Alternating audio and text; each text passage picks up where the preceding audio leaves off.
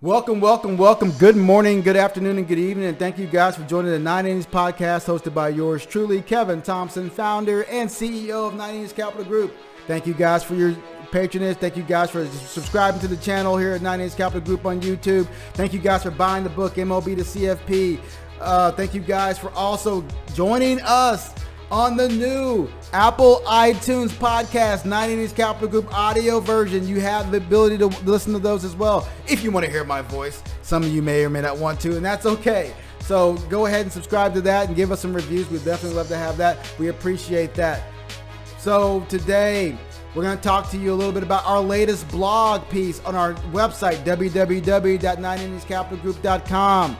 Go to our to go to our website and check out our blog series. And today's blog series is going to help you understand our philosophy on what's currently going on in the current markets, which in regards to housing prices, sellers versus buyers, and the cash guys coming in and just buying up properties. But if you're not a cash guy, you're the guy that doesn't have to finance, which again, most of us are.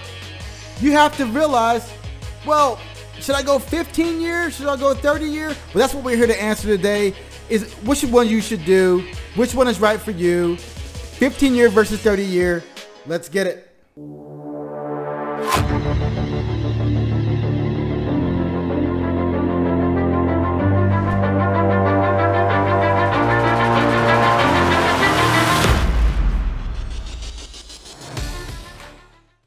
So as housing prices soar, and of course you can see it in my blog, and we're going to kind of go here right now. So as housing prices soar, sellers are in a great position in this current juncture, right? Housing prices going up, low supply, high input cost, all on the blog here. So you have to ask yourself some questions. The questions you have to ask yourself are the first, how long are you going to live in that home? The second, should I pay off my home sooner? And then, of course, we're going to go over the 15 year versus the 30 year. Again, this is all in my blog here on the www at 9inningscapitalgroup.com. So go ahead and check it out there. But today we're going to go through it a little visually so you guys can actually see what we're talking about. So why is it why is it important to figure out how long we're going to live in a home? Well, typically there's this thing called a break even when in regards to interest. Now, if you're not a cash buyer, which again, most of us are not, but if you're not a cash buyer, you're going to say, well, 15 year versus 30 year, okay, I'm going to go ahead and grab one. Well, that's fine, but you have to figure out, well, what's my break even on this? When am I actually going to be done with all the interest and, and, and all of that in regards to, hey, I have finished this off and now my, my, my payments that I'm putting in are all going to, to X and I'm really knocking this mortgage down and uh, PMI all the other things may be off as well. Depending if you go down 20%, who knows? But just all that stuff matters. So the reason I'm saying it matters because the length of time is because most people don't live in their houses for 15 or 30 years. If you look at different regions of the United States, the Northeast typically own their homes much longer than people do in the West and the South. On average, the people in Texas typically own their homes between 8 to 10 years. On the West, the same, about 8 to 10 years. In the South, Florida, 8 to 10 years. But in the Northeast, it's, it's 15 to 20 years, somewhere between that. So you have to understand what is your break even in regards to, hey, how long am I just going to live in this house? Am I going to live in this house for five or six years? Then maybe I just I don't care. I don't I don't want to put put a bunch of money down on this thing. I don't I don't want to put a bunch of money into this thing. I'm not going to live here that long. Do I want to just go ahead and and and I'm going to live here for for for 30 years? Well, if that's the case, I'm going to pay it off as soon, as soon as I can. Perfect. That's fine. But there's numbers around all of these things. There's math around all of this. So it's very important to understand your duration and time of how long you're going to live at that residence. So that's part one. Part two, should you pay off your home sooner? That's a great question. My philosophy is it depends on your current financial situation. If you have questions on your current financial situation, you want to give us some information on that, contact 9 Innings Capital Group at 9 Innings at 9icapgroup.com send us an email, send us some questions, we'll get you get your questions answered. Maybe we'll set up an appointment. Go to our Facebook, we can set up an appointment there as well. However, paying off your home sooner has its benefits, but also has its consequences. When you pay off your home sooner, that's money you no longer have access to from a flexibility standpoint. So let's just say hypothetically it's $10,000 a year you're putting additional into your home. That's money you no longer have access to. What if I told you that if you had that same $10,000 throughout the entire year, and then you can make that decision at the end of the year, does that make sense? I would say yes. I would say yes. It does make sense. It does make sense. There you go. So, having that money as liquidity as long as you possibly can makes more sense than actually putting that money into uh, your home and losing accessibility to it. What do we know what we can do with liquidity? The more liquidity we have, we can do what? Reduce our insurance cost. Raise our elimination periods on our disability policies. Raise our deductibles on our insurance policies cut down our insurance costs in regards to all of our medical and things like that. We can bring down a lot of costs that we're currently incurring based on that. Oh, on top of that, what if there's an opportunity? Maybe we can buy more real estate. Maybe there's a business opportunity. You have the liquidity to make those decisions versus, oh, I'm sorry, all of my money's in my home let me go ahead and, and get a cash out refi or, or get, get a home equity loan or something like that. No, no. You can put that money into your house whenever you want to. It's just better to have that liquidity so you have that, you can make that decision at a point certain in the future. So, part two, like we just mentioned, should you pay off your home sooner? It all depends on your current situation. But our philosophy here at 9 Innings Capital Group is no. Why? Why? Liquidity is king. Doing other things with that money is, is key because here's the question. If you can take that money, invest that money, if you're getting a 3% interest rate and you can invest that money at 4, 5, or 6, you're using other people's money to make you money. It's more efficient. It's what businesses do. It's what corporations do. It's what any good business person would do by borrowing money at a low interest rate and using those dollars at a higher interest rate, a higher rate of return. It's beautiful. It's big. It's good business.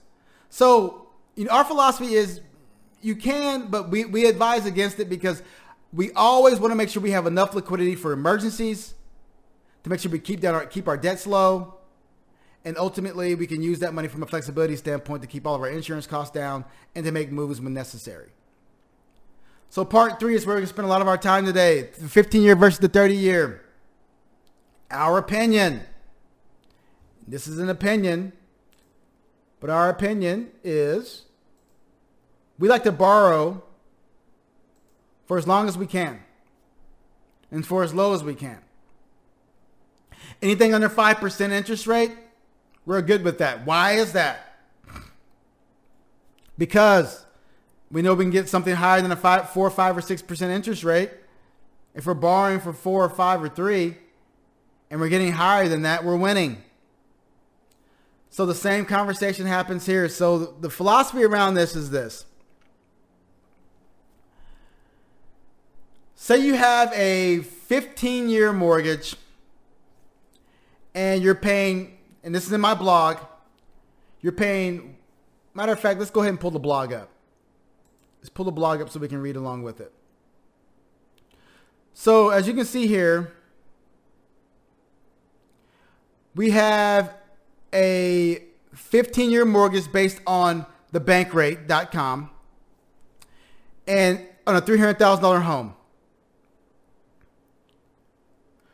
Right now, that rate's 2.44%. So our payment right now is $1,992. So let's just say the same mortgage on a 30 year note is 3.18%. It drops our payment to $1,294. Now, I know what you're going to say. Well, over the lifespan of these loans, that's almost a $100,000 difference in additional payments.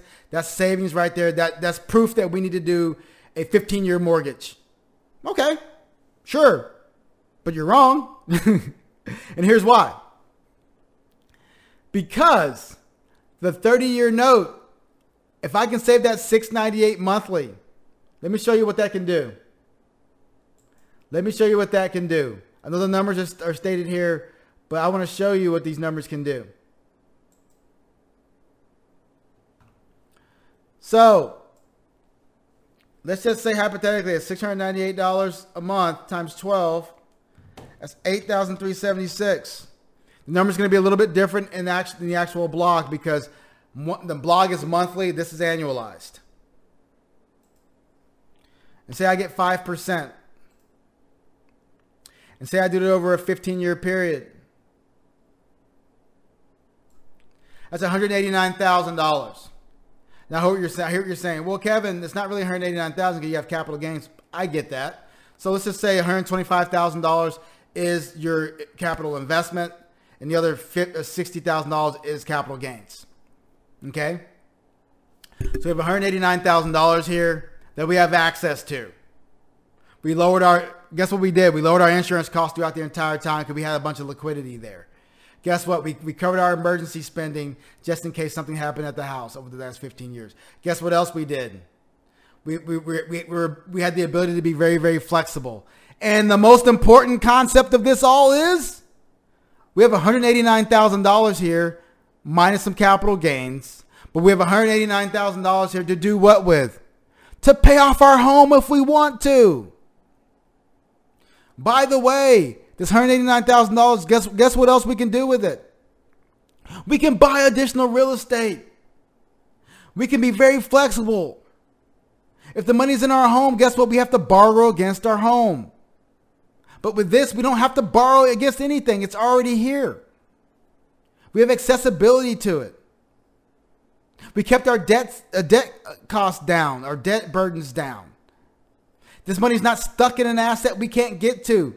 Guess what? If I want to get this $189,000, guess what I have to do?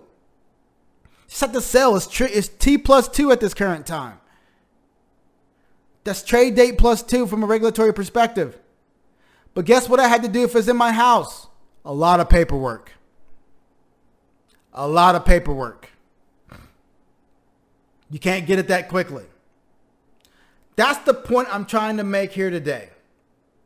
It's important to understand that the 15 versus 30 year is a preference.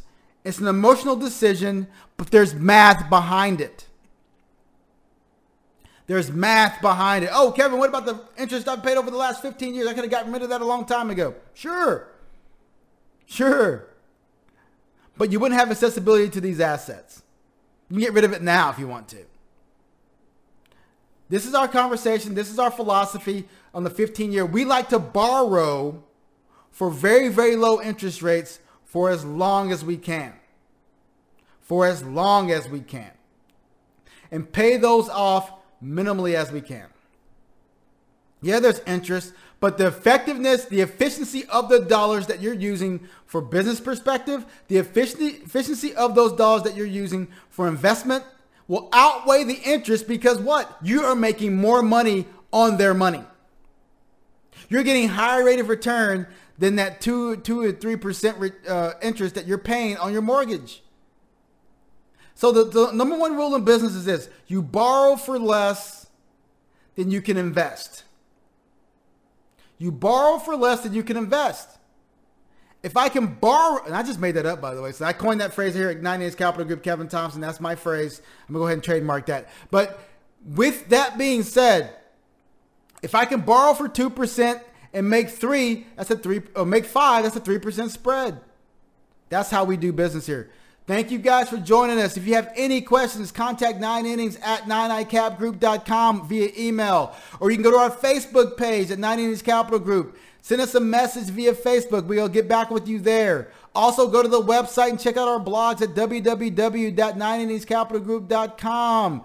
Stay on our YouTube channel here and subscribe to our YouTube channel here at the 9 Innings Capital Group. Also, you have access to us through the iTunes, Apple Podcast via the 9 Innings Capital Group station. We appreciate your time. We appreciate your patience. We appreciate your loyalty. Thank you for all of what you guys are doing. We appreciate it. We love it. And again, we're here to do what? Educate, empower, and engage. And that's what, what we're trying to do. So thank you guys for your loyalty. Stay humble and stay safe.